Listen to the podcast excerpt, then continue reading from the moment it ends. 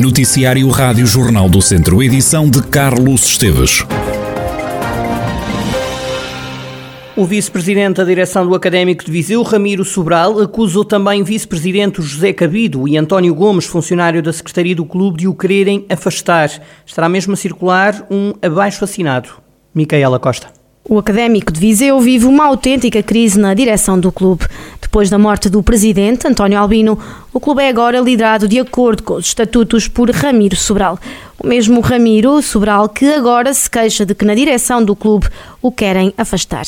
Num e-mail a que a Rádio Jornal do Centro teve acesso, Ramiro escreve que José Cabido, vice-presidente do clube, e António Gomes, funcionário da Secretaria do clube, puseram a circular um abaixo assinado junto dos membros da direção do académico para o afastarem do lugar mais alto do clube. Nesse e-mail, Ramiro Sobral escreve que foi contactado por várias pessoas a alertar para o tal abaixo assinado que foi escrito para deitar abaixo os órgãos sociais do clube.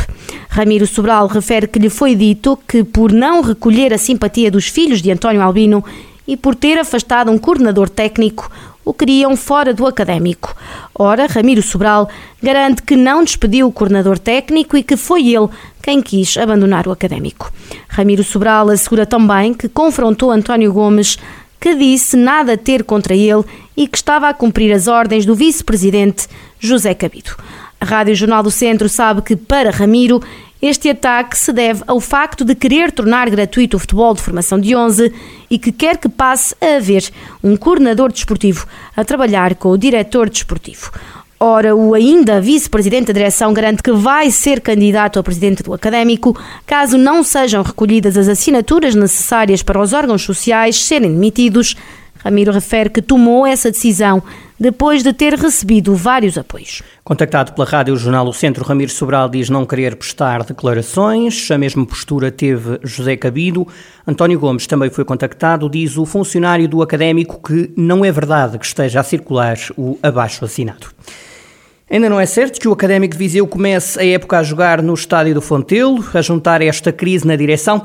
Dizer-lhe que o campeonato começa a 6 de agosto, com a equipa a jogar fora de portas, mas a 14 de agosto, na semana seguinte, o Académico joga em casa, mas ainda não se sabe se tal vai acontecer. O Presidente da Câmara de Viseu, Fernando Ruas, não se compromete com o arranque do campeonato do Académico no Fontelo. Nós temos a obra a andar, eh, eh, eh, acompanhamos-la devidamente, temos os pagamentos em ordem, portanto eu costumo muito estar a dar prazos em nome de uma, de uma empresa que está a fazer. Portanto, tudo aquilo que nós dissermos tem um risco.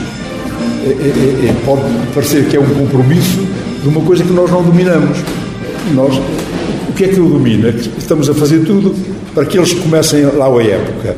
Mas afirmar que isto que é taxativo, não ser. Não, não, empresa, não somos nós que andamos lá. O reforço da iluminação no estádio ainda não arrancou. A Câmara de Viseu pediu à Liga uma exceção para o Académico poder jogar no Fontelo sem a luz que consta nos regulamentos. O que estamos à espera é que, se houver jogos com luz natural, que não seja necessário eh, colocar a questão da, da, da e sobretudo vendo que o processo que está a decorrer e que já está em obra. É? Agora, estamos à espera disso, estamos à espera da compreensão da Liga, que seguramente a terá. Nós acautelamos tudo aquilo que era humanamente possível acautelar, nós acautelamos, nomeadamente, o envolvimento e a disponibilidade do Estádio Mário Duarte. Nós pedimos atempadamente à Câmara de Aveiro que disponibilizasse isso, mas foi por uma, uma questão de prudência. Fernando Ruas diz que a Câmara está a fazer de tudo para que o académico jogue no Fontelo, mas o presidente da Câmara de Viseu avisa que o estádio é da Câmara e não é do académico. Tomara eu que o académico tenha todas as condições, mas, mas é evidente que eh, nós, nós, nós não vamos ser apertados se não estiverem em tempo. Já não fazemos pouco em arranjar soluções alternativas. Agora que ninguém nos diga o académico tem que ser no Então, já agora estamos. Nós estamos a tratar do, do, do, do, equipamento que é da Câmara. Estamos a, e agora vamos ser responsabilizados por alguma coisa que não se possa. É, faltava. Eu sei que o futebol é sensível, mas nós também sabemos que podem, podem exacerbar esses sentimentos. De, mas um diabo, então, a Câmara está a tratar de um equipamento, vamos lá ver. E, e, e, é bom que se explique isto aos cidadãos, porque não é um investimento qualquer. Eu, eu, quando digo aos cidadãos que só para a luz artificial são 600 mil euros, bem, o cidadão pensa que tem que sair dos seus impostos, tem que sair do, do orçamento comunitário, não é? Fernando Ruas, presidente da Câmara de Viseu. A verdade é que o Académico e o Tondela estreiam-se na segunda Liga no mesmo dia, é num sábado, dia 6 de agosto. Ambos os clubes jogam fora. Os Auriverdes jogam na Madeira, diante do Nacional, às duas da tarde. Horas depois, os academistas, às seis da tarde, defrontam no Seixal o Benfica B. A Liga de Clubes divulgou já os horários das primeiras três jornadas. Na segunda ronda, o Tondela volta a entrar mais cedo do que o Académico. Os tondelenses abrem a segunda jornada contra o Benfica B no estádio João Cardoso, sexta-feira, 12 de agosto, às 6 da tarde. O Académico entra em campo para a segunda ronda no domingo, às 11 da manhã, dia 14 de agosto, diante do Moreirense no Fontelo ou não. Na terceira jornada, o Tondela joga de novo em casa, jogo agendado para sexta-feira, dia 19 de agosto, às 6 da tarde. O Académico entra em campo no sábado, dia 20, diante do Farense, em Faro. A segunda liga vai então ser jogada por dois clubes do distrito. No caso, o Académico é a décima participação seguida neste campeonato. Quanto ao Tondela, é um regresso à segunda divisão, depois de sete épocas seguidas na primeira. A Câmara de Viseu vai deixar de oferecer os livros e materiais escolares a todos os alunos do ensino privado. A medida vinha do anterior executivo, de Almeida Ricos, que dizia que não fazia distinção entre alunos do sistema público e do privado. O novo executivo municipal, liderado por Fernando Ruas, deixou cair essa oferta. Diz o vereador da Educação, Pedro Ribeiro, que por uma questão de igualdade, só alguns estudantes do privado terão livros e materiais gratuitos no próximo ano letivo. O que eh, já estava decidido para o público era o seguinte, e já foi aprovado em reunião anterior, era fornecer os livros de fichas, uma vez que os manuais escolares para o primeiro ciclo são fornecidos pelo Estado, uh, seria fornecer os livros de fichas, mas aos alunos mais necessitados ou às famílias mais necessitadas, nomeadamente escalão A, escalão B, famílias numerosas e alunos com necessidades especiais. O que nós estendemos agora foi o, me, eh, o mesmo tipo de lógica, ou seja, escalões da segurança social, famílias numerosas e alunos com necessidades específicas, que também existem naturalmente, também é, é um público que existe no, no privado.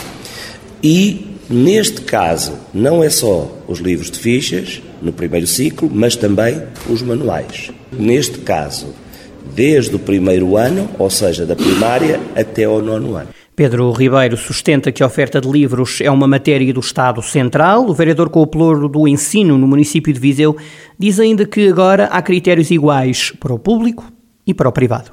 Estamos a aplicar o critério do público também da mesma forma ao privado referir que a competência de entrega de manuais escolares pertence ao Estado Central. Ouvido pela Rádio Jornal do Centro, o vereador do PS, João Azevedo, fala num ataque às famílias e à educação. É um ataque direto à educação, ao investimento na educação, ao ataque às famílias, porque verdadeiramente aquilo que acontecia no passado era bem feito. Uh, havia um grande investimento no sentido de projetar a educação forma a dar conforto uh, às famílias para poderem ter este, esta possibilidade de ter os manuais e as fichas uh, ou uh, de uma forma gratuita através do Governo ou através da Câmara Municipal de Viseu. Isso, isso deixou de existir e, portanto, naturalmente que é uma decisão que nós naturalmente não, não concordamos, não, não faríamos dessa maneira e lamentamos naturalmente o facto de este corte existir o governo socialista de António Costa só apoia os alunos do público, deixando fora os do privado. João Azevedo justifica esta opção divergente do Executivo Nacional. É uma opção, uma opção clara de que quando há uma decisão do governo eh, faz de uma maneira, a, autonomia do poder local permite efetivamente essas decisões. Nós andamos todos os dias a solicitar que exista mais investimento no interior que não existam tantas assimetrias. Eh, façam o que eu digo, não façam o que eu faço. É esta a questão fundamental. João Azevedo, vereador do PS na Câmara de Viseu. Dizer-lhe que morreu uma pessoa com Covid-19 no Hospital de Viseu nas últimas horas. Este é o quarto dia consecutivo em que se registaram óbitos provocados pela pandemia na unidade de saúde. Estão internadas agora 14 pessoas, 13 em enfermaria e há uma cama ocupada nos cuidados intensivos. Foram dadas três altas e ninguém deu entrada no hospital com a doença. A fechar, duas pessoas foram detidas na última noite em Lamego pela PSP no decorrer de uma operação especial de prevenção e combate da criminalidade violenta e grave e de reforço do sentimento de segurança nas zonas de diversão noturna, bem como junto da população em geral. A ação policial culminou na detenção de um homem de 29 anos por tráfico de droga. Foi apanhado na posse de 60 doses de AX. Foi ainda detido um automobilista por seguir ao volante com uma taxa de alcoolemia de 2,11 gramas de álcool por litro de sangue. Durante a operação, a polícia passou por estabelecimentos de diversão noturna, fiscalizou automóveis automóveis e os seus ocupantes. Ao todo foram fiscalizados 812 carros. A PSP levantou 26 multas por diversas contraordenações rodoviárias. Foram ainda alvo de revista 56 pessoas com idades compreendidas entre os 18 e os 59 anos de idade. E também no âmbito de um caso de violência doméstica, a GNR teve um homem de 36 anos no Conselho de Penalvo do Castelo por posse de armas ilegais eh, e munições proibidas. A Força Policial levou a cabo três buscas domiciliária, outra num veículo e a terceira num armazém, que culminaram com a apreensão de duas espingardas de caça, duas carabinas, uma pistola, um silenciador, três spray gás-pimenta, dois bastões artesanais, quase duas centenas de munições e mais de mil cartuchos. O caso foi comunicado ao Tribunal de Sátão.